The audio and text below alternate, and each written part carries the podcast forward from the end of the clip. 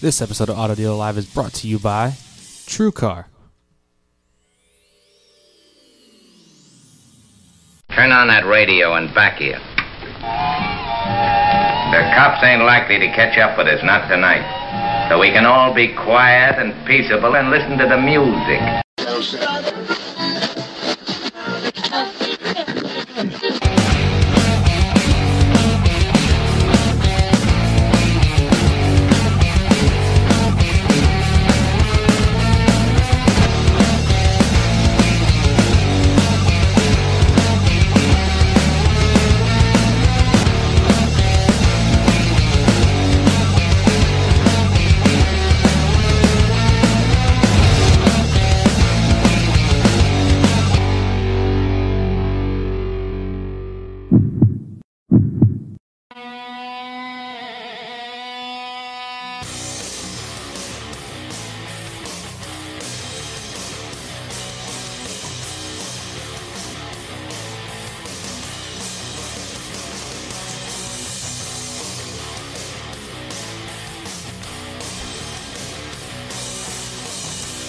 Right, we're live. It's 3:30 Eastern Time. I didn't know we were live.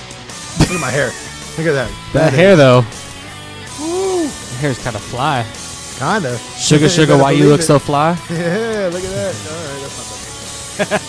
All right, thank you. Welcome to Auto Dealer Live. I'm Dave Villa. I'm uh, the other guy that does the show with him. I'm this guy, Sasquatch, right here. Sasquatch. How you doing? What's up, Dave? What's up, Sasquatch? One I- day. Uh-huh. Go ahead. I was just gonna say, we're having a good day, man. We're banging out some sales here. Yeah, man, I'm freaking killing it, man. We are actually having a really good day and month June so far. Yeah, it's been June a good Is, June. Is what? June has been a June to remember. Are you rhyme. low or something, man? Like you're, uh, you're like seat? you know. Yeah, I don't know. I've got like your mic and everything. It's kind of like I don't know. Yeah, I don't know. I didn't. I was It's like- tweeting. It's like you're down like, hey, how you doing? like a hobbit. Uh, Where's Ezra? Where's where's our Speaking of hobbit. Speaking of our resident hobbit, nah, that's better. Look, All right. That's He's got better, hairy right? feet. That's why we call him a hobbit. he's got giant feet. He wears like a size 26. Doesn't look like it though. 26 in uh, infants. an infant, size 26 in an infant shoe. Oh, he's short. he's short. So, please, if you wouldn't, if you wouldn't mind, maybe contacting us via, you know, our Twitter. It's hashtag Auto Deal Live. Maybe you're familiar with it by now. Maybe you're not. Maybe you've never tweeted. Why not make today the first day you tweet us? Did you ever think about that when you were watching? You're like, I've never participated in tweeting. Are we doing anything for tweeties? Tweet, tweeter, tweeter, course. tweeter leaders today. What are we doing? yes, we are. I don't know. I don't know. Oh, We're it's a surprise. It's gonna be a grab. It's gonna be like um. We've had a lot of people want those uh, serial sales pro hats too. I mean, I I've got a ton of them around here, but man, we've been having. Uh, Speaking of social media on Facebook and and Twitter, you probably have seen, or maybe um, if you check it out and go down the stream hashtag Auto Deal Live on Twitter or look down the Facebook stream, you'll see some of the folks that are wearing the hat that um, that came.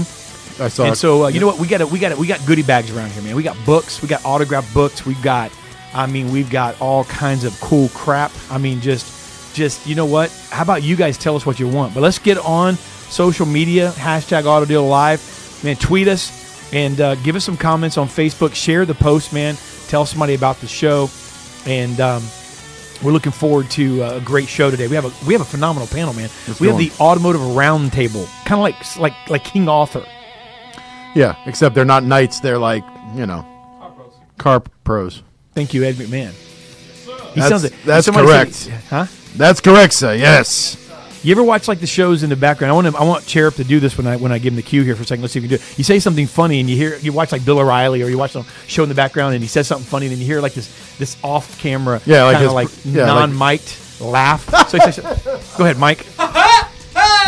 You know, We need a laugh track too. We need like the old school Lucy. when you guys hear that, it's not a laugh track, man. It's not a laugh track. It's actually Mike Cherub laughing, and uh, only, only when something's funny. And it's usually a But besmirch. can we have? My ears, are, my ears are going in and out. It's like I got water in my ears. No, you have a uh, uh, ear, an earphone in your. I know, but it's like it's like I feel like I gotta jump up and down. Um, yeah, Curtis, we need to get our. Um, I just tweeted you back, buddy. We're gonna have. Uh, we're, we're we haven't been getting, despite our best efforts, the beard oil sponsorship we've been looking for. So I told him, you know, we're gonna start our own beard oil company or beard bomb company. I don't know what that looks like exactly yet. Um, I told him he will have to be responsible for all the upfront capital. I'll just, I'll just, you know, you got the celebrity, you got me to, to be the face of it. That's and you and I will have to have at least uh, five percent royalties in perpetuity, just so you know, Shark Tank style. Yeah. As my ears are still jacked up, but whatever, you know, I can still hear. Well, I'm excited about today's show, man. Yeah, everybody's ready for a good look at Billy the Kid. Look, look at him, in front of a Ferrari right there. Look, Bill Wittenmeyer is going to be on the show today. you today. got some similar hair. I mean, Billy. Jeff Glackin is going to be on the show today. yeah, Matt Koenig's going to be on the show today. Matt Koenig, Koenig. love that guy. I do. He's a Bobby Heron is going to be on the show today. It's going to be crazy, man. It's going to be amazing. That? That's it. Four, four. Yeah, four people. We kept Four we kept it down, people. narrowed Good. it down to uh, to four people today because we want to have a uh, want to have an Let them talk. show. Let these people talk. Yep. Let them fight it out amongst themselves. They got to throw bows. They want to bite. That's up to them. But you know they got the room to do it now. the octagon, if you will. Hey, we got an announcement here, man. Before we go to break, crap. before we go to Yeah. commercial break, Yeah. we're actually uh, going to be uh, making an announcement here. We're going to go to commercial break, and then we're going to give you guys, we're going to give, we're going to give as much time as possible to today's panel because we've got a lot to talk about. Um, what's the show about today? What's the automotive roundtable about today? Well, the automotive roundtable today is about. Uh, we have pulled some of the. We've had. You can understand the show, and we're so grateful for you guys. I think it's important that we say this every once in a while. Uh, you know, we can't say it often enough. Um, we we have been growing. Our audience is growing incredibly. We're going to be at Women in Automotive live there, doing interviews. Um, my wife and I are going to be speaking there as well. We're going to be at Digital Dealer, and uh, we're going to be um, uh, part of the press there. We're also going to be at Automate uh, User Summit in uh, September. I'm going to be speaking there as well. But we're just we're, we're gaining audience and we're gaining influence. We want to thank you guys for that. But the reason I'm saying that is um, we get tons of feedback throughout the week and through social media on some of the topics that and, and discussions that just carry on. You know, as people watch the replays and catch the show on iTunes, maybe or Stitcher, or what have you, um, or Blog Talk. Um, or Facebook Live's been a good one. Facebook Live, well, Facebook Live, and, and of course our website's live. But I mean, I'm talking like archive. I mean, like a lot of people, man, listen to this on Blog Talk. Um, it's it's the original way we started the show, and you can only listen to it. Long story. Anyway, where I'm going with this is we've gotten the today's show. Tommy is about um, the best topics, the hottest topics that have created some of the most controversy slash you know opinions slash conversation. just ongoing. Like Yeah. people keep bringing it up or talk about it or say something about it. So we've um, our our producers and, and have gone in and in the archives here and they pulled out some topics. So we're going to talk to our panel today about some of these. So it's really going to be um, all over the spectrum of of per se automotive topics. But uh, Yeah, good. Well, that's good because that's uh, we don't want to get stale. You know what I mean? When we're stale, I can't get over my hair. Mm-hmm. it's like My a bag of Doritos when you want Doritos. And Oh. the ones that you know you got a new bag there, right? Oh. Brand new bag in the pantry. You haven't opened yet, but you don't want to. You don't want to. You know you don't want to waste the freaking wasteful. quarter of a bag that you may have Yeah. left. And you Some you- of the gems are in there too. The bottom of that. That's some Well, of that. Okay, if- good. if- if it's- if, if- ahead. I know where you're going. But you- but you know what I'm saying. But then you go, you know what? I don't want to open the other bag, but I really want a Dorito. I got a hankering for some Doritos. You know what I'm saying? oh yeah. You know what I'm saying? So you you reach into the freaking bag that you don't want. You're trying to freaking be, you know, like like like, like a conservationist. You open up your hand, you open the bag up, you stick your hand in there, you put them in your mouth, and it's stale. Stale Doritos. That's what we. One of the things here. We're gonna make a pledge to you today here on Deal Live. Go ahead. We'll never be likened or any resemblance to stale Doritos. You have our word on that. Hmm. Me and Dave Villa co-sign on that. It's gonna be huge. It's Tommy for president. Hey, speaking of women in automotive, man, Yes, we did talk about that. we have an announcement. segue. Yeah, I'd like you know we had um uh you know our, our sponsor next up is actually was giving away a You have fully that information? Okay. what happened? Just making sure you have that information. I know what it is. I've been you I showed up like you didn't have it. You're like, okay, well, you know. Oh no! I just I would have deferred it to you if I didn't have the information. I'd be like, exactly. And Dave, go ahead. No, they, you know they are sponsor. We, we announced it a few weeks ago. Best story, women in the business. We wanted to hear about it. They were going to pick a couple people out. One was going to be actually an official, you know, fully expense paid trip to the to, to the to Orlando and also into the conference.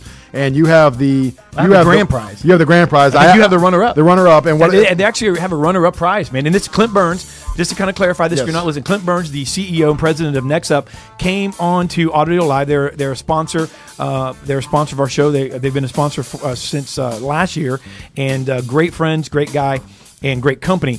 And uh, Clint came on and uh, with Subi, who is uh, the vice president of sales for Dealer Authority and also uh, one of the uh, founders, one of the partners of the Women in Automotive Conference. They came on to announce um, on our Women in Automotive show about a contest that the Next Up was doing and uh, as, as sponsors. And um, so we now have the winner and then the runner up. Yeah, and the runner up, the runner up will do first, and the runner up drum roll. Mike? Drum roll. You got a freaking drummer the freaking here. drummer. this is awful. I could have. Um, so the winner of this is going to be for women, uh, the women automotive ticket winner. So you you, you got to get yourself there, but guess what? You're in the conference. Tired man, hurry up. Okay. Oh, sorry, I didn't know you're done. The win, the runner-up winner is Ruby Ramos. Ruby, Come on down. Ruby, you are the next contestant. The next contestant up at Women in Automotive Contest. So, um, Ruby, so her company, she's from North Park, Lexus. Mm-hmm. Um, her story, we're gonna read. Yeah, it's like a little ahead, paragraph. man. I'll read her little story. So where do I start? I've been in the. This is her saying. Where do I start? I've been in the automotive business since 1999. Single mother and wanted a better life for my daughter. Uh, knew nothing about cars but loved people. My first year I struggled, but to, but um, to worth, to worth perseverance, to work persever- perseverance and hard work. I stayed with it. The next four years after I was salesperson of the year, I then moved to Lexus where I was still and still am very successful. I've been going on. I've been there going on 11 years. I was top three salespeople, top leasing consultant, and one pre-owned sales manager. I am the only female sales manager in the organization, and I love what I do. And because you love what you do, and because you happen to be a woman who rocks automotive, you will be at the conference on the next up. You're welcome, Miss. So you're the runner-up, and she's a winner of the ticket. So you are yes, you will yes. event. Now on to the grand prize, the winner, the the first Ah, place. I'm excited. I got the, butterflies. the woman who rocked automotive the most. Seriously, this is the person. I mean, I don't know how many, but I'm sure that it it was absolutely incredible with all of the, the press and and and how much you know attention the next up put on this and women in automotive conference. So the winner of the trip to Orlando and to the women in automotive event, if what I understand, all expense paid, right, Mike? Okay, the winner I should make him get tired. Look at, look at it. Go ahead, get the forearm. Work the forearms out, baby. it burns. The Go. Winner, the winner is Alexandria Massaro. Alexandria Massaro. Hey, let's make sure that Mikey and Kim, you guys uh, out there, tweet these out. We have the grand prize winner and uh, we have the runner up, Yes. which is Ruby Ramos. And then the winner is Alexandria Massaro. She is with Royal Automotive Group. And I'm going to go ahead and read her story here. Alexandria, Alexandria started selling for Royal Automotive Group back in 2013. Uh, she was selling at our Lexus store. So it looks like somebody actually put in her, this store. yeah. Yeah. She was selling at our Lexus store. She made an instant impact, this person said, averaging 16 cars a month and assisting her team whenever she could help. As time progressed, it was clearly obvious that this special woman was and is going to grow in this business. Alexandria has grown into running our business development center. Congratulations, Alexandria. And what she has been able to accomplish is nothing short of inspiring. She has built a very strong team, and her mentorship has been appreciated and valued by all of them as well as me, meaning the person that wrote this. Her energy and positive personality has earned her the utmost respect from the dealer principals and all that interact with her. The car business can be tough and competitive. It's been traditionally a male dominated uh, career with women like Alexandria joining the automotive industry. We can all expect to get better every day. By the way, she does all of this while raising three incredible little boys. Hats off to Alexandria Massaro, and uh, can't wait to interview Alexandria and Ruby um, at the event uh, in Orlando. Congratulations, ladies. Awesome girls. Good And, job. uh, excellent, excellent job. We are over, right? Yeah. Okay. So the next up, don't go anywhere. We're right back with the automotive roundtable panel. That's the next up. Booyah. Two and two.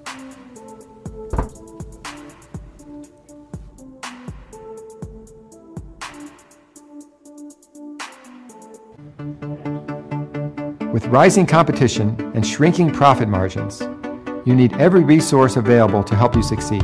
TrueCar has the ability to be the most powerful tool in your arsenal.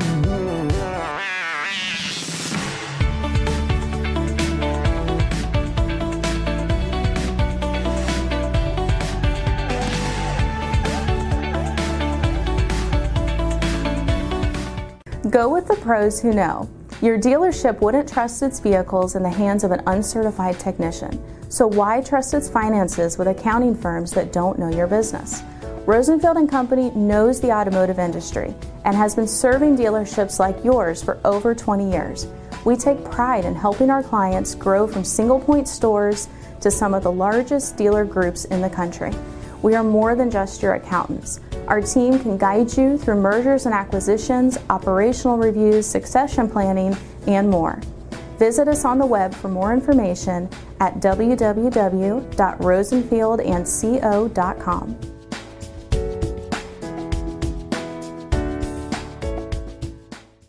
Jason Rice from Lot Pop, and let me tell you what we do to help dealerships increase used car sales 20 to 30 percent in gross in volume.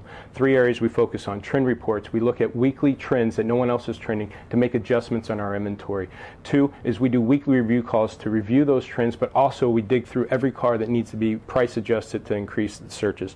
And three, we do a virtual lot walk, make sure every car is standing tall in line, and make sure we don't have bad photos like these. Check out our website, lotpop.com our blog at automotiverevolution.com, and our weekly video tips at increaseturn.com. Thanks. Hello, I'm Alan Ram, president and founder of Alan Ram's Proactive Training Solutions. Let's face it, good managers are defined not by what they do when they have a showroom full of customers, but more by what they do when there are no customers in the showroom. In 2015, whether you like it or not, the car business is all about conversion of opportunities and driving traffic all those great closers and desk people are not doing you a whole lot of good if your dealership is not converting effectively on the telephone and internet. As an owner or dealer, when you see five salespeople standing by the front door doing nothing, don't kid yourself. Your dealership is not being effectively managed. Management by Fire is a two and a half day intensive course conducted entirely by me that teaches managers how to effectively manage in today's automotive industry simple processes for driving high quality traffic. For more information on upcoming events, please call my team at 866 996 4665. Once again, 866 996 4665. Thank you.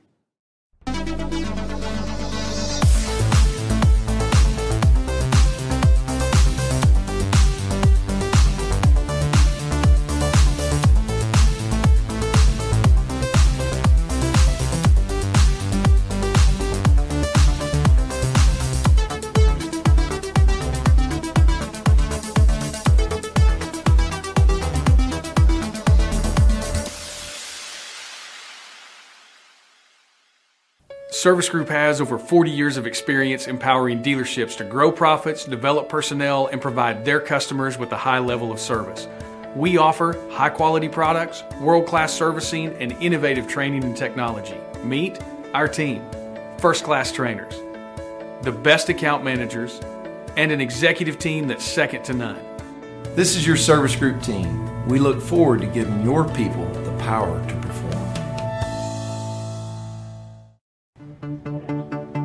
I'm excited about the future of TrueCar, and I hope you are too. As we evolve our product and service, we'll keep listening to dealers and making even more enhancements based on your ongoing feedback.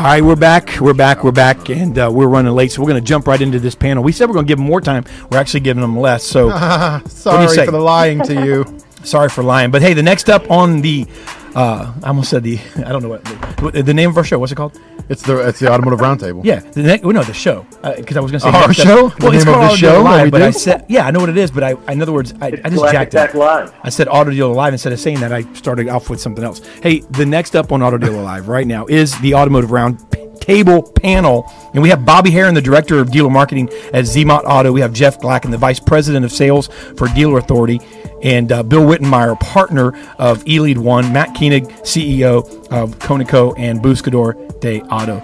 Guys, thanks for uh, joining us today, and uh, we are excited about jumping into the Automotive Roundtable panel. We couldn't think of four better people to have a spirited conversation with because you guys are all passionate about this industry, about what you do, and uh, you know it's just uh, I already I was watching a little bit on the screens when you guys were talking on on Skype and, and uh, prior to coming in.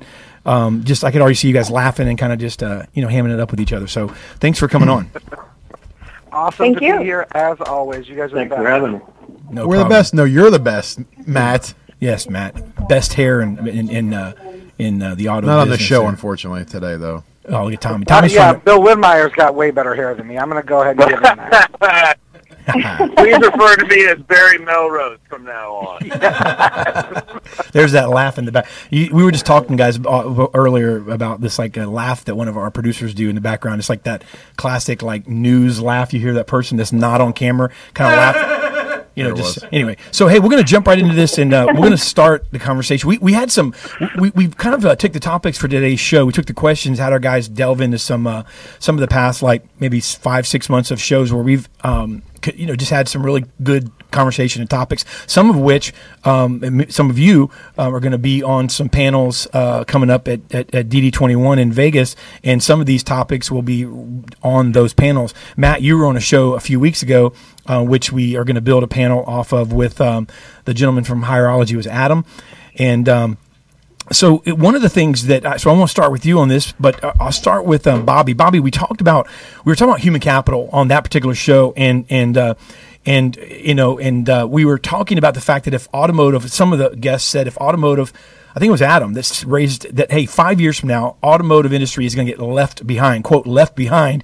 if we don't change how we treat people. Now, I think that pretty much if you treat people sucky in any industry, I don't know anybody that would disagree with, you know, that that's not a good thing to do. But um, it's not as it's not as simple, I guess, as, as as him saying, hey, if we treat people sucky versus good. It was more along the lines of we've got a human capital issue. Um, there was some disagreement on the show that, um, and and uh, what do you think? Will will the auto industry is it in danger of really being left behind, or is that an exaggeration? Do we really have good people? And and uh, what's your thoughts on this? And I'm going to open the dialogue by talking about this topic and see if we can put an exclamation point on it today. You. So I'll tell you, I'm super glad you gave me this question. This is one of my favorite things to talk about, and I teach a lot at conferences and in sessions and have conversations about retention and recruiting for automotive. We're absolutely going to get left behind. We're behind right now. NADA says, according to I think was last year's numbers, 72% turn in automotive and 92% with women. 75% of the workforce will be millennials by 2025, and we're not even prepared for what we're handling now. So it's not even a matter of will it get left behind. It's a matter of will the customer experience suffer? Will the store suffer? Will all of the different elements of our business suffer because we're not putting the work in that's required? You know, we look at we look at things like digital marketing and we look at things like lead handling and we put a heavy emphasis in on that in sales. But we forget that every day when we come to work, we're building a house. And it starts with a foundation. And if your foundation has cracks, you don't need to be decorating with pillows yet, right? I mm-hmm. support what Adam said 100% on that show. And I think that we need to stop looking at the leadership in our business the way that we do. One of the biggest problems we have is that we look at a sales floor, and I don't care if it's a vendor side, a partner side, a dealership. We look at the sales floor and we say, I have a need for a manager immediately. Oh my gosh, you can sell 40 cars. We should move you into the office, teach you how to run a deal, and tell you good luck, but we never train them on how to be leaders. We're picking people who know how to make themselves successful, and we're forgetting about people that need to focus on making other people successful. And because of that, we have a human capital problem. Matt, you know, going to you real quick to get your feedback on that. Uh, people keep saying that we compete on service and experience. I mean, we hear that, and you know, uh, and I and I agree. And I agree. Hey, look, you go to a restaurant and you know you have sucky service. You know, you you weigh whether or not you're going back. You know, based on that. I mean, even if the food's good, what have you. But you know, what does it mean for for sales? I mean, what needs to happen?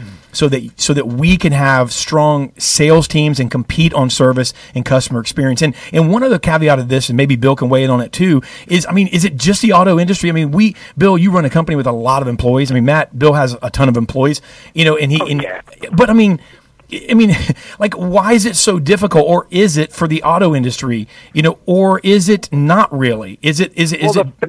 That's a good question, but to pick off what Bobby said, here's the thing: it's it's not really that difficult in this industry. It's it's human beings dealing with human beings. Whether they sell hamburgers, whether they scrape windows, or whether they sell cars, mm-hmm. it's it's people dealing with people. The, I, my opinion is the reason we have a human capital problem is because we have a.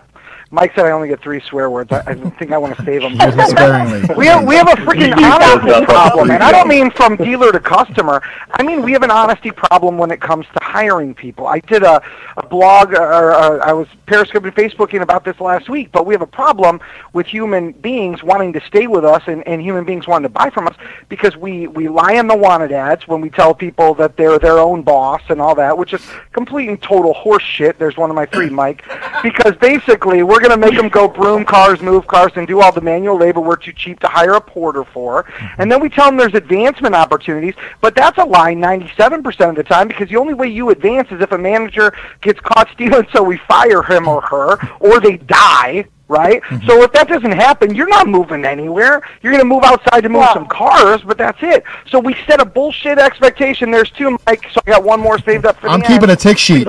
He said three, Mike. He, hey, Matt. He said three words. I've got a tick sheet. I've got two so far, and you- you're like uh, 15 seconds into your conversation. I know. Keep going. I know, I know, right? But, Matt, but he did say- we set, a, we set a bad expectation for these folks, and then we wonder why they get frustrated Mm-hmm. and they don't want to stay, and then we wonder why w- there are bad customer service experiences. I think that the reason we have a human capital problem is because we just have a human being being honest Mm-hmm. problem that we need to fix when it comes to bringing people on board in our organizations. That's that's my opinion. Okay. Bill, Wow. Bill or Jeff, or, or Bill, Jeff, do you guys want to weigh in on that? Yeah, I would say you know they both both both Bobby and Matt have made very good points, and, and they're valid and authentic. And I, and and the the real challenge is not although that all the things have been brought up, but look, you know, it's the lies as, as was man, mentioned by Matt. You know, I, when I started in the business 23 years ago, I, I fell for the ad that said you know make a hundred grand a year. You get the three Ds: a day off, a draw, and a demo, right? And all those things are gone. uh, and then and then you throw in the fact that look, how are you going to recruit anybody of of very strong potential and and character? Not that we don't have that in our industry, we do, but but we're lucky. But look at our turnover. But how do you get those people when? What do we ask them to do? We ask them to work every night. We ask them to work every weekend. We ask them to work every holiday. You know, we just haven't set ourselves up to be an environment where we're an attractive environment to have a higher quality person that's going to make it a career. Most of the people that you talk to, even still today, fell into this business. It's not like my dad sat there when I was born in the hospital room. The doctor held me upside down, and he looked at me and said, "Oh, I want my son to be a car salesperson." Right? You know, he didn't mm-hmm. say that. He and, didn't? And, and we don't.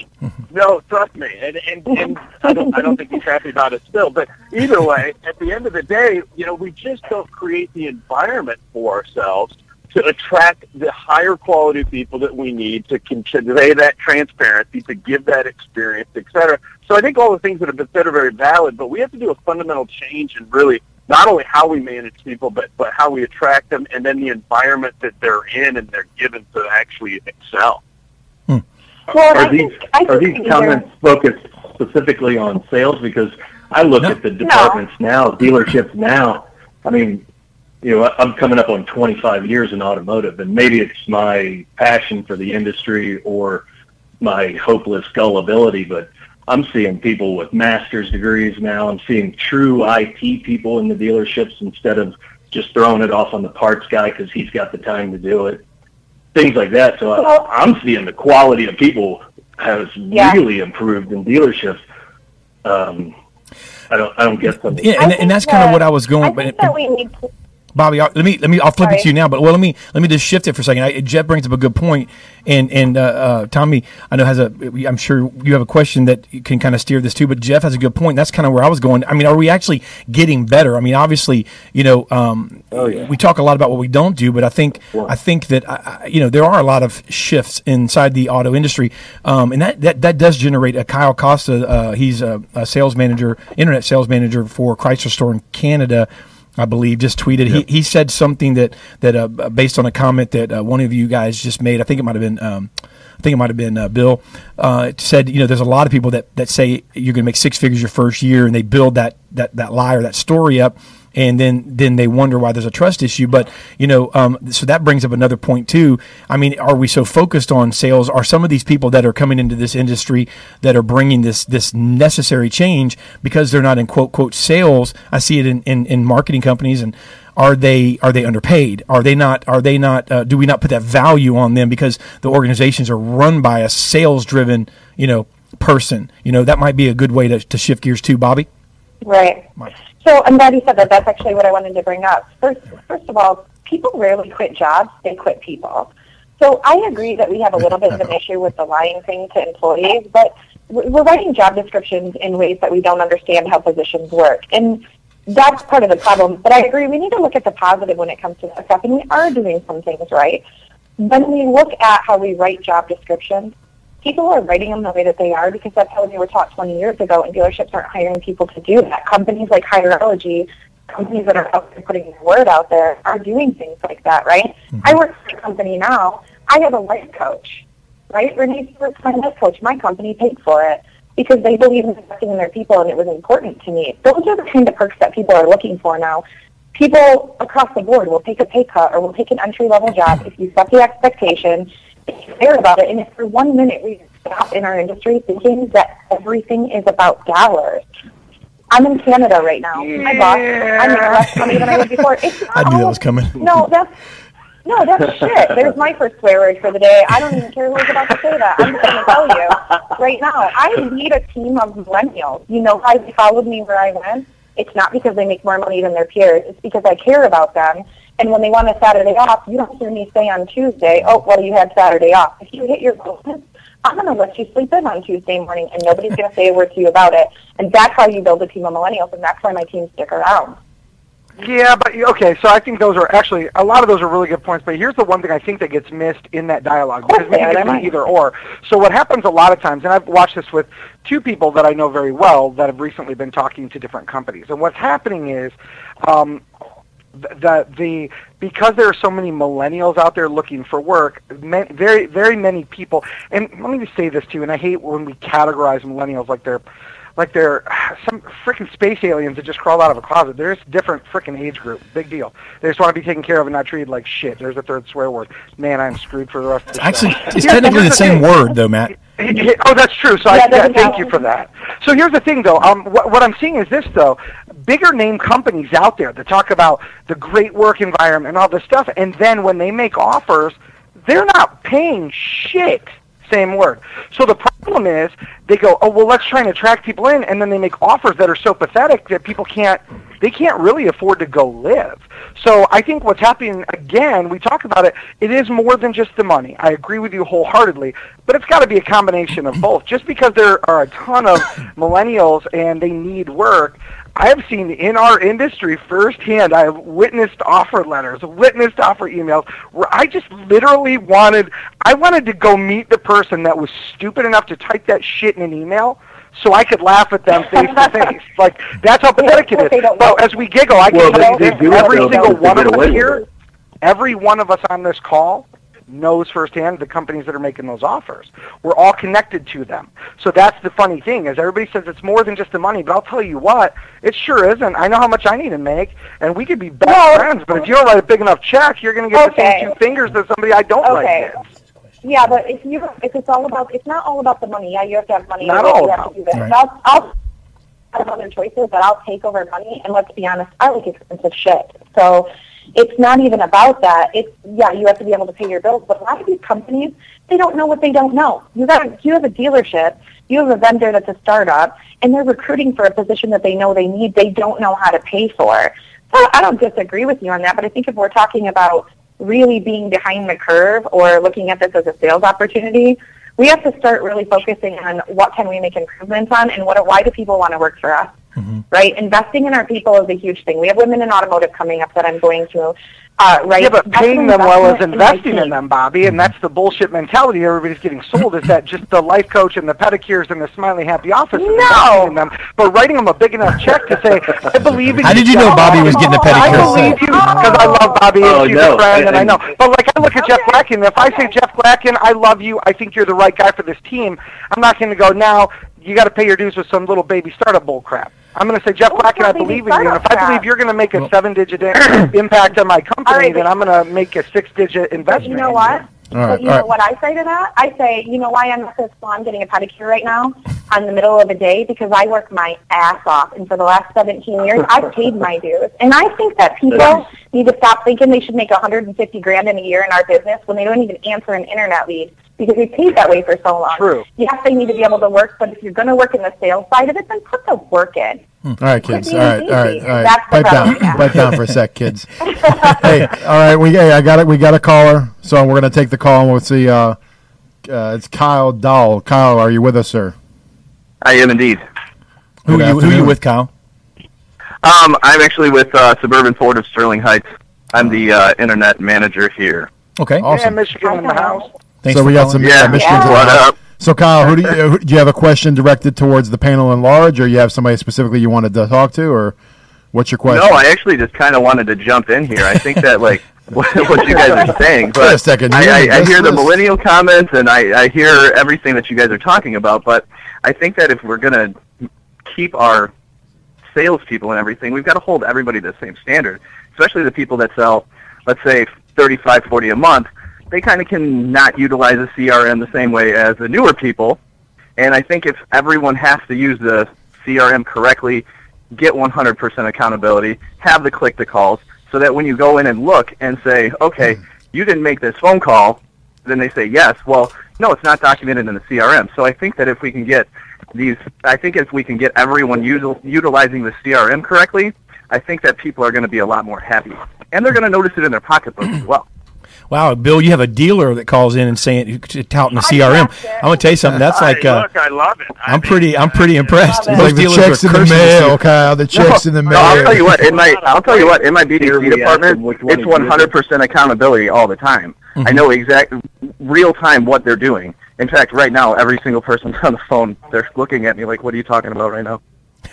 Well, look, I think eventually that boils Thanks, down to, to the environment, and I think it boils down to management, and it boils down to fear. And you know, we we all have our own internal fears, but at the end of the day, a lot of managers are, as Bobby pointed out earlier, I believe. You know, look, you know, how did they get to be a manager? Well, they got they got promoted because the one that was above them teaching them got fired. And you know, at the end of the day, we don't have a very good pathway to advancement in our industry. I think that's a challenge. There certainly is no clear pathway to advancement.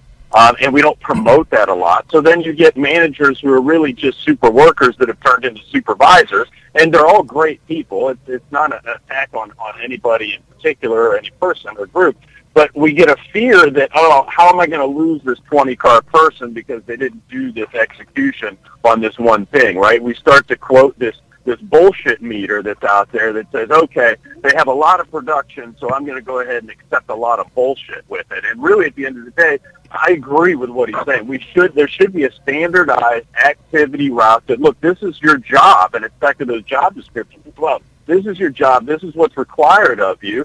I don't care what you produce. If you can't do these activities, you're not a part of this team, right? And I know that that's something I think everybody wants to talk about a little bit as well.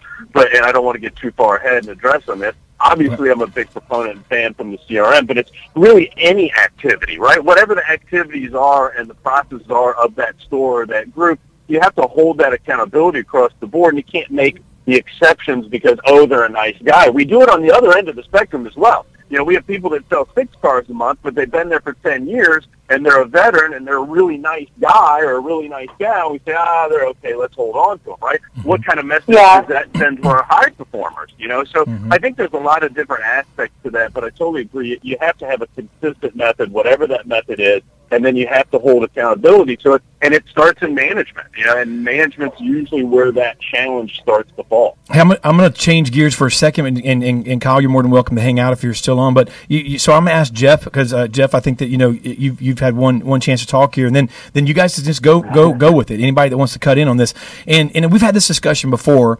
And uh, so I'm going to ask a couple of the questions that I had down here, kind of lump them together so that we can have some talking points to let you guys go. Um, our our traditional BDC. Okay, and, and we're going to discuss BDC, but we're, we're going to we're going to delve into it. The average, you know, it said the average person's 10 to 15 hours on the internet shopping on the internet so we have a traditional bdc concept which you know now some manufacturers are so behind the times they're like mandating you know now in the last year hey you have to have yeah. a bdc but okay the traditional bdc in terminology is everything unfortunately right or definition of terminology definition of what we're talking about is to set an appointment well, with today's 10 to 15 hour person shopping on the internet, Jeff, prior, okay? And is it is it is it enough to have a traditional BDC? Is it relevant or do they need to have internet you know experience sales experience to be able to get into this deeper into it prior. I mean and, and so with that um, you know what do you think about traditional bdcs with salespeople who handle phone calls um, you know with regards to you know key performance indicators things like that? Let's discuss that for a second and i'll give all of you guys a chance to to uh, pound uh, the question there. Jeff? I, I haven't actually had experience in a BDC in a dealership, like uh, working uh, with or in a BDC at a dealership, but in BDC environments I've been in, like with ADP or Reynolds or mm-hmm. companies like that, dealer.com, um, I, I like the team approach where that that BDC, I had like three BDC reps and myself. I was the guy with boots on the ground out in the dealerships, mm-hmm. but I had three people kind of backing me up, setting appointments, mm-hmm. taking phone calls, sending out proposals, all that stuff. I mean, but, but looking at it from a, I mean, and, and, I know you're not. I know that, you know you, all of you guys have some diff, different areas of expertise, and you're a you're a digital marketing you know guru. And um, but I mean, looking at it from the from an opinion standpoint, I mean, with look because I think where it does come into your your your expertise is the the definition of the online customer, the definition of you know of the of the buyer. You know, I mean, how they're responding to um, what ad they're responding to, how they're coming about to get to the dealership. I mean, it, let me ask. I mean, Bill, I know this is a hot topic for you as well. I mean, obviously, but I mean, yeah. I know you've got to be adapting, and you, you, you always are. What's your thought process on this? Because this is a hot topic right now. Yeah, I look. I, you know, everybody thinks I'm negative on BDCs because we have a virtual call center, and, and it's the exact opposite. I, I'm not negative on BDCs. I'm just negative on the fact that I don't understand why we have to have this segmentation of different departments inside of a dealership. And an example would be why do we have an internet department? Every single customer, as you mentioned, is an internet customer. They're all on the internet. So mm-hmm. I don't know why I have to have a separate department to handle what is in essence the same customer across the board, whether they end up walking in my showroom or not. So, you know, look, I think BDCs have a usefulness. I think that they're good in some environments. The problem is they're traditionally not a BDC. If you define it as its acronym is, it's a business development center. And most BDCs, God love them, don't develop business. They're hmm. usually a BFC. They're pulling up business. Well, or they're trying well, to attain yeah. something else. So I think you really have to make sure that if you're going to have a BDC, that it has to be set up correctly for your process, your environment, and your culture. But the truth is, we shouldn't have to have any departments. It should just be a sales department where our people are talented enough they're trained enough, they have the ability, character, and skills enough that they can handle whatever customers are coming at us because they're all the same. Hmm. Well, but here's here's the thing here. So I don't know, you know, my background is in BDC, and I have worked in them, built them, ran them, hired teams to do them. So there's two things that happen here. One is traditionally a BDC was built as a workaround to the sales team or the sales management team, not knowing, you know, we say we don't know what we don't know that can be good and bad, right? It follows the process of the store and does it fit. Here's the biggest benefit that I say there is in a BDC. Where I also agree, though, is that if you have this on the sales floor, it would be different. But we have a tendency, dealers in this business, maybe not people listening, but in general, a lot of times, hire people to sell cars because they're good with people in person. What we forget about is the strengths and weaknesses of people are what will define their success level. Not everybody that's working with a customer is going to be good at the nonverbal communication that happens through an email or a text. That same person might not be good with initiating contact on the phone. What about how they close on the floor? What we really need to do is we need to start hiring people for the sales floor, regardless of what you call them or what department you do. And what we need to say is, you're a phone person. Let's magnify that strength before we begin to work on the other weakness. And that's built teams that excel. Whatever department you put them in is irrelevant. But BDCs exist for those reasons alongside the fact that there's a workaround in place for the sales team to not follow up on those calls repetitively. When you said when you said I had a nonverbal commu- when you said nonverbal communication, I couldn't help but think interpretive dance. Is that one of the thing ways you? It's you exactly Okay. exactly Okay, good. I've Um, sent a couple of really good videos. A walk around video with an interpretive dance is something I'll take and send to a customer all day. I want to see Thank you Koenig. with that. I want to see Koenig. I would with absolutely an interpretive Actually, I have a question for if I have a question. I have a I, I question. do I do love interpretive dance, Villa. So I- I, will show you in Vegas, but you have to buy the shots. Hey, What's the question? Hey, Viking beard. Ma- Matt, I have a question said for you. He called you something beard. What'd you call me? Something beard. Viking beard. Okay, that's all right. You got the, the warrior beard. Warrior beard. Yeah, now we're getting closer to the. Yeah, good. Thank you. I didn't know if it was being disrespectful towards my beard. I, you know, I get my, my beard has a Twitter account now. I don't know if you know I love your not. beard.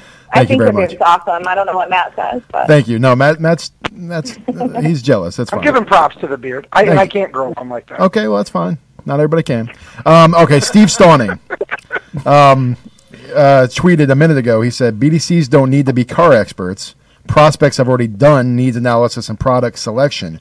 Just set the appointment. Agreed. What do you think about that? Uh oh. I don't know. I don't know. What do you think Koenig thinks about that? That goes I don't know. What- through someone's mind It's an when they interpretive say dance, I shit think. like See, No, I'm- bullshit. That's exactly why call centers in India are the perfect choice to call into American households about products that they don't even have in India, right? What goes through someone's you know, the person that's answering the phone with the, to the customer who's got questions about the car doesn't need to know anything about the car. Yep, obviously whatever. everyone listening can see the the logic car. in that. Well, they're not calling calling to ask for a baking no. recipe for God's the number sake. one They're- question, the number one question when a customer calls a dealership is, is the car available? Do they need basic knowledge? Yes, but they need to be customer Yes, experts and they need it to be is the number one empowered question. to give answers. That's Yeah. Bobby, that's fair, but here's the deal. After the number one question, there may be number two, three, and four questions. So we can, in, and again, everybody's opinion differs, right? But here's the deal. We, if, Well- if, if, A, let's go back to what Bill said. Let's not call it a BDC. Let's call it a phone center so that we can at least be accurate. That way when they say, gee, Mr. and Mrs. Customer, I don't know anything about the car. Let me see if I can transfer you to someone else, and let me see if I can find an available salesperson on the floor. Let me see if you're dumb enough to sit on the phone for 40 seconds while I do it. I just think, I, and I know, Bobby, you ran them, so I know Garber's was a lot tighter than 97% of the phone centers out there. So your experience is different because you had a team that you groomed, taught to do it right, and you guys had a solid process. Most don't, and I don't think you can just go, let's grab a bunch of really nice people that sound great on the phone and, you know, that can Oh. transfer calls well and do it. In my opinion, they need to know the inventory. I, I side with Bill on the fact that I've, I've always I've always struggled with why we have to get a separate group of people to handle the phone calls instead of holding accountable the salespeople that we have. I've always struggled with why we have to get a separate set of people locked in a room away from the inventory instead of holding our salespeople oh. accountable, training them properly, Oh. Yeah. how they can learn how to I send an email, concept. answer a phone, Yeah. be a goddamn salesperson. Yeah. Instead, we throw a bunch of strangers in a room, lock a door, and go, "Hey, now you get to handle all the stuff Oh, that no. we spend forty grand a month to draw in." Hey, Kyle, are you still on Well, phone? No, no, no, no, no. It- it- Listen, wait, hold on just a second. Hey. Matt, here's the thing though. I would you use believe the that the BDC salespeople as on the floor know their for the sales floor. You think Is that Kyle? Sales, yeah, you think the salespeople know that? They don't know that on the floor. They don't know their inventory. When's Hey, the last Bobby. time you talk to them? Hold on one second. Is Kyle still on the phone with us though? No. Okay, off. so he dropped. I just want to make sure because I just I just want to make sure.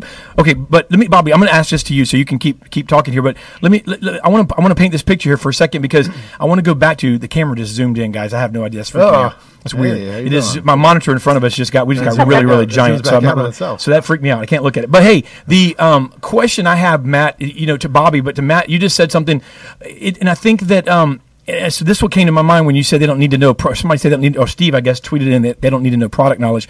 How many deals? I mean, maybe we get some appointments out of that, or maybe we get maybe, but how many appointments are showing? Maybe the log says appointments, but I know, you know, my experience with our internal BDC that they may show an appointment, but how many show? Is there really a tracking system on how many showed? I mean, are we really doing a good job at that? So just because they say, yeah, I'm coming in, what if somebody's just going, yeah, I'm coming in so I can get this yo-yo off the phone? So my thing is, is what, and also what if the guy down the street, the dealership down the street, meaning beats you out because they have someone who's willing to work a little harder, knows a little more about the product, and they feel a little more comfortable with that person on the phone. Those are some of the things that come to my mind if you don't have any product knowledge. If I'm talking to somebody and you don't go the extra mile. And one other thing, really quick, and this is all be a question for you, Bobby. The, you know, how about the fact that hey, let me get somebody on the phone, you know, that knows a little more, and they go to transfer it to a salesman that 99.9 percent of the time doesn't answer the phone, right? Because they want to stay away from the phone because they probably, you know, they, so that goes to voicemail or goes into that that that Yeah. classic. You know, they don't have e lead, right? They need e lead, right? Right, Bill? They don't have e lead answering the phone.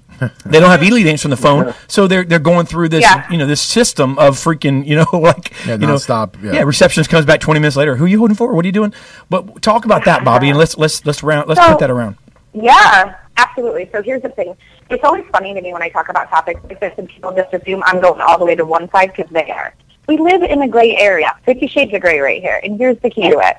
I consult for dealerships right now every day and teach them how to make BDCs work and sell more in their BDCs. It's based on five basic principles, right? So first of all, we answer the customer's question. We be transparent. You want to know the trade-in figure? I'm going to give it to you because guess what? You can get it online. You think you can't? That's the biggest overcoming hurdle. I don't need to know the trim level that exists on a Honda EX or whatever it is because that's not the question the customer is asking when they call. They're asking, is it available? They're asking what the price is. They're asking what their trade-in is worth. Really what they're asking you is if they can trust you because we've spent so long lying to them. So I hire people who are good with people, and then I teach them how to be good with people. That's what I'm, I'm not saying transfer it to a salesperson and you're just a phone call center. You're empowered. How hard is it to know what a payment is? Two hundred dollars on on every ten thousand, depending on the term, give or take a minute. Oh wait, if you're not sure and you're the BDC person, visit one of five hundred websites because the customer. I don't disagree with, that. with anything That- that, that's that what I was saying. saying. I, I totally agree. I think the problem is though that we, we're taking the sale out of the conversation, and then we're just end up being We should be. right? We And- don't sell we cars. should No, we don't sell cars over the phone.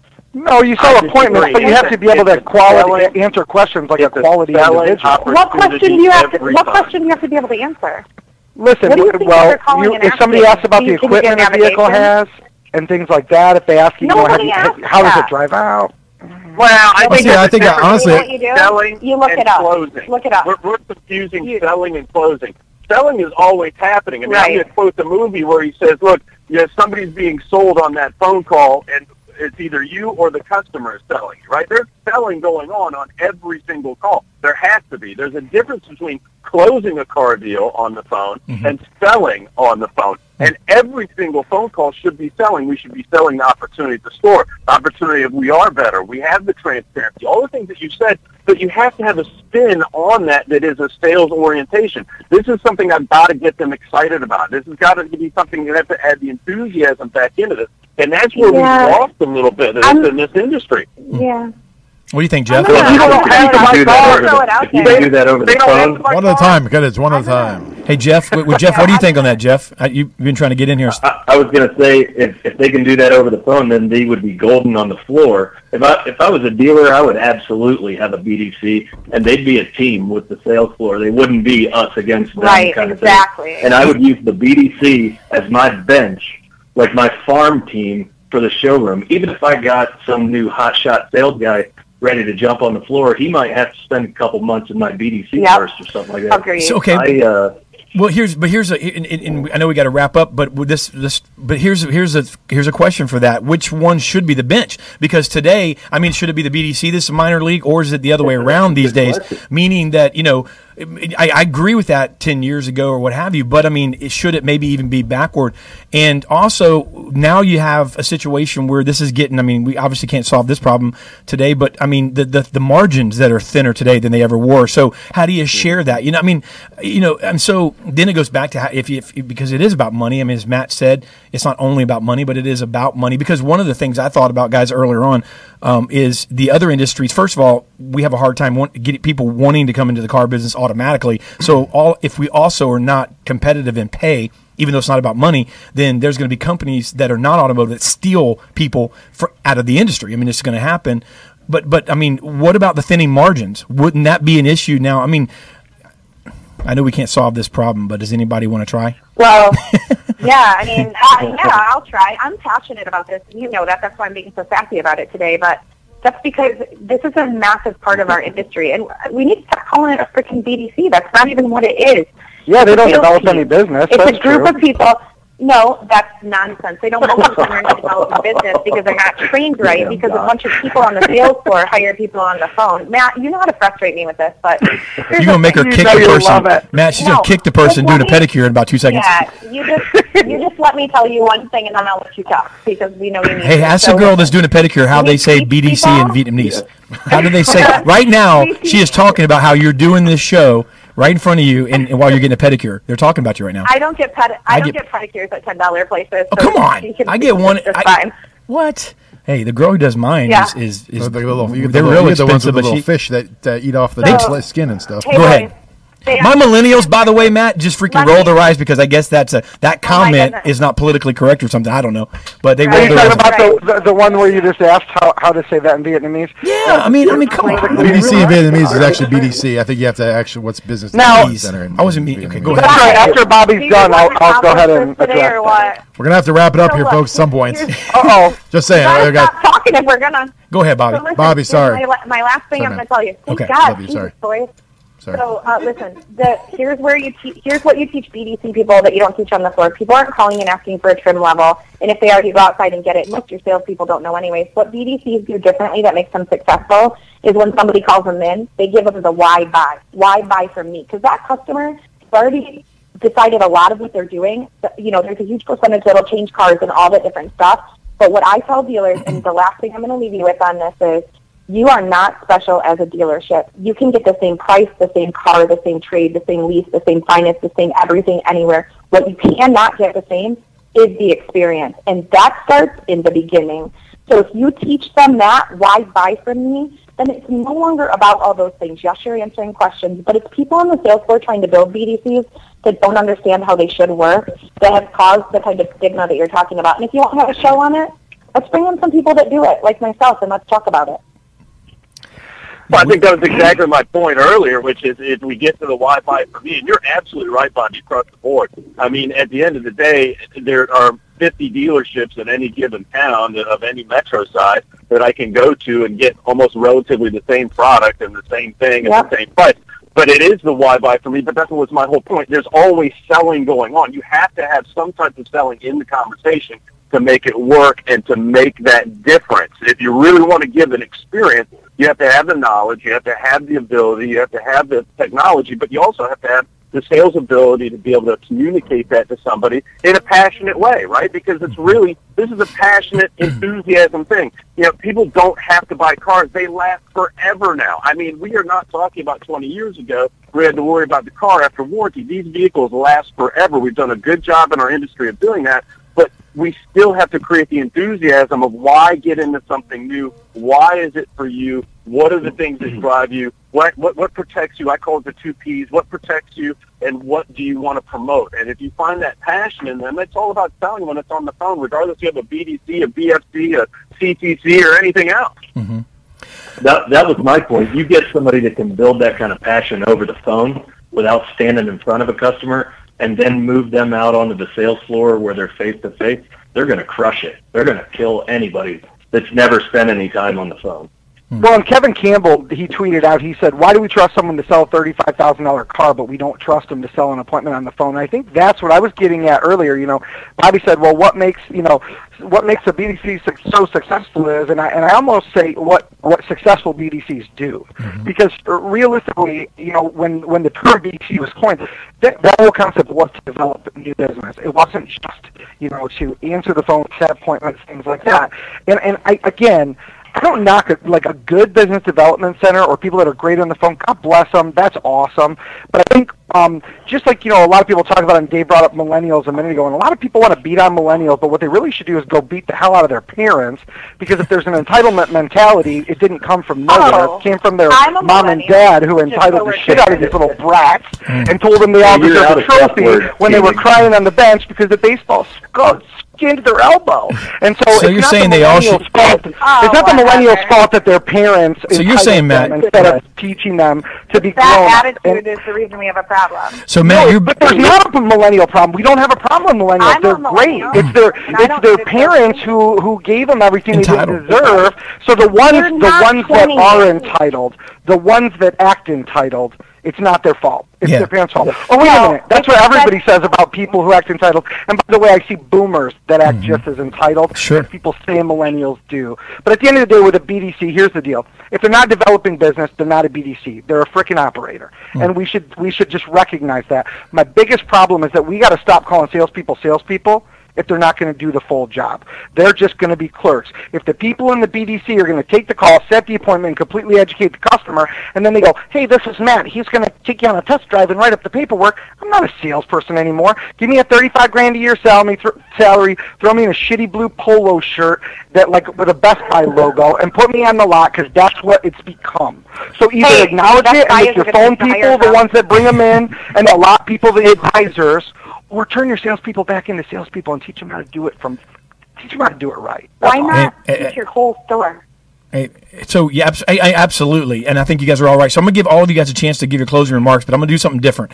So uh, without, so we don't have time to get through the topics. Obviously, we're we're, we're done, but um, I'm gonna start with you, Jeff, and then everybody get take a couple of minutes, and I want you to think about this. Jeff, unfortunately, you only get my question to think about it, but uh, going first, what do you think? Okay, right now, the most pressing, and it could be anything. I mean, it could be any subject. Well, in in a couple of minutes for your closing comments, and at the end of them, make sure you give dealers the way to get a hold of you.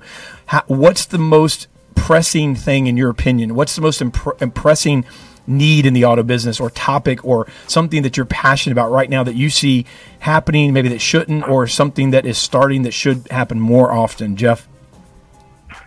The um, the thing that bothers me the most about the industry is uh, lack of choice. Mandates drive me insane. Um, I think it handcuffs the dealer. And you talk about skinny margins and things. You know, the dealer's making. Uh, I think Bill said two percent. Um, that's that's nuts. That somebody else is telling him how to run his business and how what he needs to use to do it. I, I get uh, saying yes, you have to have a website. Yes, you have to have a DMS, things like that. But give them a choice of what they can use. The, the mandates to me are criminal, and I'd love to see that get broken somehow. But um, Okay. that's uh, It's good. that's what bugs me. That's a good. That's a good future topic too. And It's, it's kind of like uh, like the regulations maybe of, of government, so to speak. It, hand, it handcuffs. them. That's a great point, and I, I don't think we've ever talked about that exactly. So, Jeff, how do dealers get a hold of you?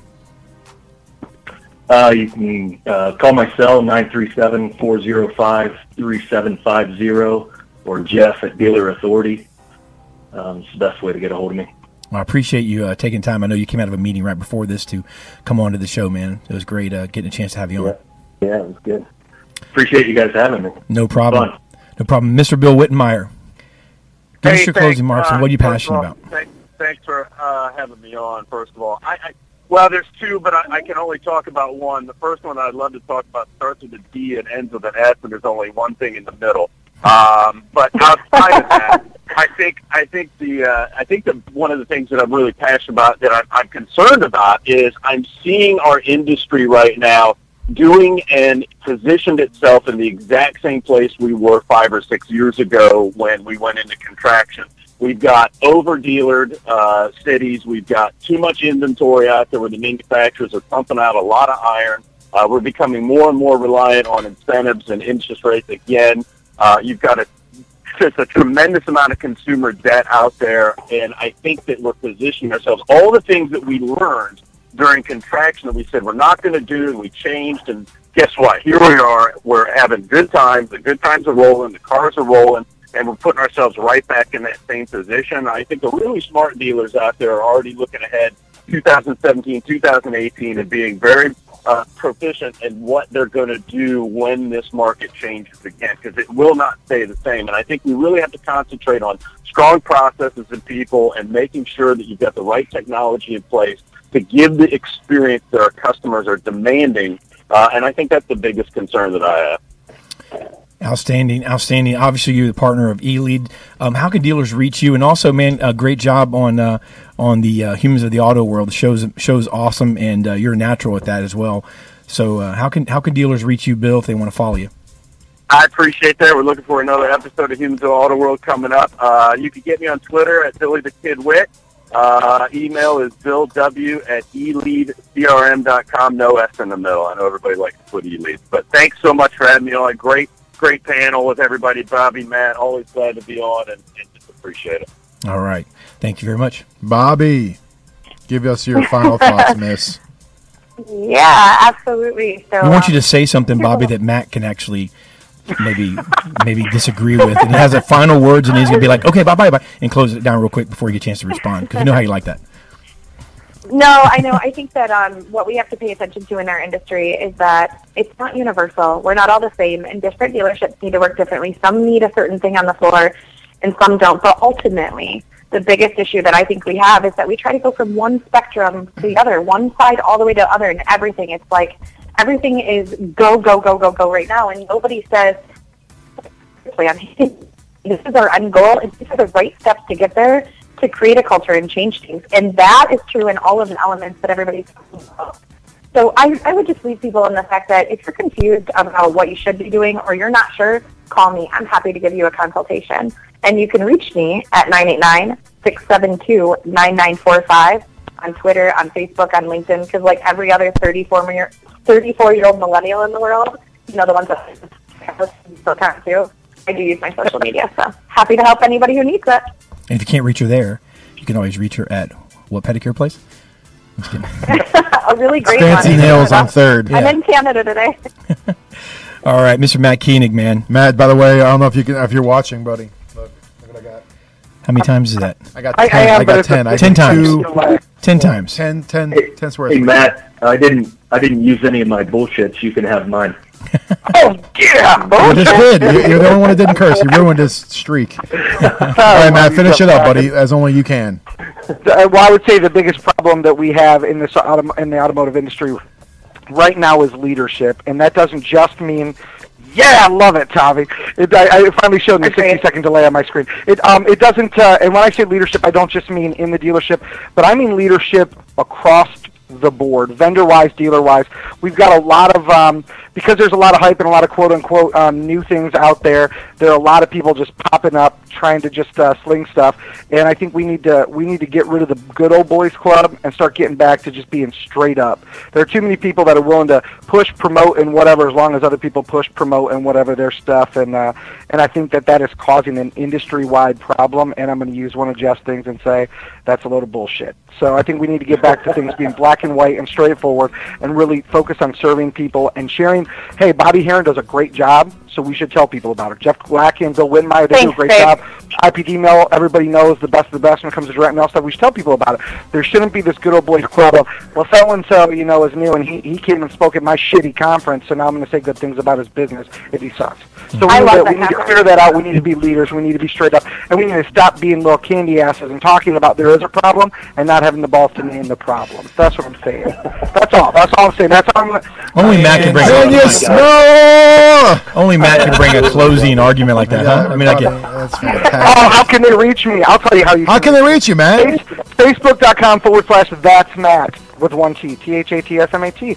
Watch Jeff Glackin Facebook business page because if you're actually promoting stuff, you do it on your page. Thanks, Glack. All right, guys. Well, thank you. s- So thank you so much. I appreciate it. And uh, Bobby, I want to I want to get with you on that that topic uh, you were talking about as well, as well as uh, Jeff. That's that's some good stuff. So wish we had more time. love Thank it. you guys for for Thank you hanging guys with so us. much. All right. Thank you guys. Thanks, guys. Have a great Have weekend. You guys are a class act, all of you. Thanks. Yes. Absolutely great show, Tommy. As was a good always, you did a great job, man. Great hair, It there, was buddy. uh, this with this one hair right here. Yeah, one hair. I got the Superman curl going on all day. Just a little. Can't do nothing with it. Just it doesn't touch. stay. Yeah, good job, producers, and uh, Good job. Your uh, Good job, Ezra. Producers, Ezra. Good job standing there looking with your members only jacket. It's almost. It's. It members might as well only. be a members, members only. only is back jacket. in, kind of like members I know, only. but that's as close as it gets, buddy. Let's not. I be, think members only would probably be back in. I mean, technically, like I if think you had. I was looking at. it, I think one. Like I, got I, one. I googled it the other day, and they were showing like guys who current, like current. I Guys, am, I'm not wearing one. You- I'm too old for that. Nah. And hey, for everybody I couldn't out rock there, it back then, though. And for everybody Now out there, rock it then, but now I'm you cool, can. man. I'm, no, I'm cool with my own Now style. you're cool. I'm, I'm my own style. Well, I don't want to wear members only. when you need a I mean, windbreaker, it's just, I'm not I going don't to know do if there's it. a better I'm, one. I'm 44 now, so I don't need to. You You'll know, need a windbreaker soon, like like Nah. like in late September in Florida when it gets to be like 84. You're gonna be like, ooh. Speaking I of wish I that, had a Florida, windbreaker. Mike's got a beanie on. You know Yep. what I mean? Oh, that's a good point. freaking beanie. I mean, you know, it's like like the, for the shivering snow in our 95 degree sunshine outside. no, it's for the shivering snow called Villa's office. yeah, it's cold. In It there. is, it is nice in here. It's cold. it's in my Arctic office. in here. It's nice. And, Well, I've we- got, and I've got a Keeps all the lot heat of in. warmth built into my body, if you know what I mean. Keeps I'm all the big. heat in. I don't fat. mm, think I want to know what you mean. I'm fat. oh, hey, well, listen, I, we we have all day because it's the internet, and we're not going to get kicked off. But there's another show that's premiering right after this, Tommy. We're not is it? premiering. I said not premiering. That's airing right after this. Oh, you don't want to go anywhere. Yes. How long is it? It's four minutes. Four minutes. Do you have an extra four minutes in your schedule? Because you Yeah, don't want to do. miss this. They do. I'm sure Huh? they do. I know they do. The next up, airing right here on Autotainment Network, attached to the backside of Auto Dealer Live. Yeah. is the to our boiler buttocks. room. The boiler room. Hey, we'll be back. See you next week. God bless you. Good night.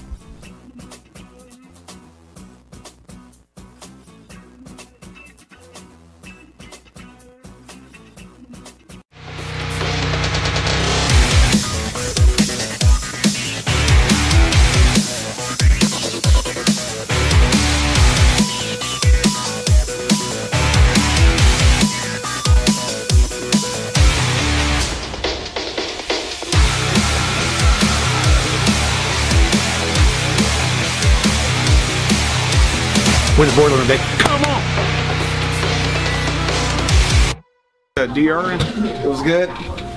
All right, Bill. So let me get to the point here with you. The reason I'm reaching out to you is because uh, we're in an actual unique position uh, because what we do here that we're actually able to bring the precise customer that you're looking for to your store. Uh, I'm sure you get a ton of sales calls, and honestly, there's nothing I can say that's going to make it sound different than anyone else. I can tell you about our successes with different companies, but bottom line, what I can tell you, uh, just as a man of integrity here, is that we have a program that is different than any program that you have seen. It's better than any program that you have seen. Right now, we have an opening in your market, and we're looking to get a Ford store on our program. That all starts with a five-minute conversation, Bill. Take a look at what we're doing. If it makes sense, we go forward. If we don't, then I'm one less call that you have to worry about. right now. I don't. Yes. Yeah, no, never. exactly. And, uh, I know you're busy. Honestly, I want to help you stay even busier. like- what we do, bottom line, is we're actually able to bring the precise customer that you want to your store. That's that's bottom line. The way that we do it, it's a uh, it's a complex way that we do it. That's why it's different than anything else that you have seen. We're, we do different components. We're able to make sure not only that we can target the, the specific person that you want, but we're not just going to target them, but we're going to make sure they're actually coming there so that you guys can sell them cars. What I'm asking. Exactly. No, it's not direct mail. And, and- all right. This, Bill, you just said it. Everyone says the same thing. So at this point, when you say, "What do you do?" What, what you want to do, Bill, and, and I'm just with total respect here. What you want to do is sell cars, correct? So what I do is I'm actually able to bring the people that you guys can sell cars to. Of course, that's what everybody is going to promise you, and that's where the talking part. I can say anything right now, but what I'm asking you to do is give me an opportunity to show you. They can say what I'm saying, but nobody else can show you what I'm going to show you, which is a program that is different and better than any other program out there. And I'm asking for five minutes. If you don't see that value and you say, you know what, Ken, you were talking out of your butt, you actually turned out to be the same old thing, I'll get off the line. But I am positive because I have not talked to a single GM that didn't say, you know what, Ken, you were right. This is different. Five minutes, Bill. You gave it. You left it all on the court right there, baby. All on the floor. You know, from your heart. Here's what you got to do. Okay, you can't expect you can't expect it to happen with one. Yeah. Okay. Do that ten more times and you're gonna win. Do it ten more times, you're gonna win.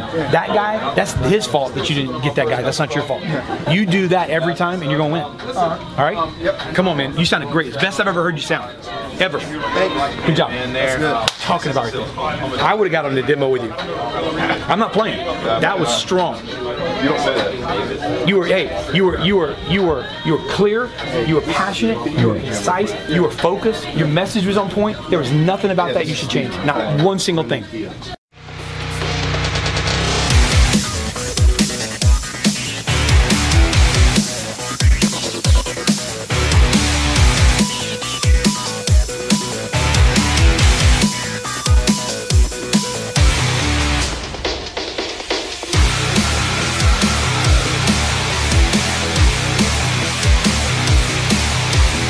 Room, Vic? Come on!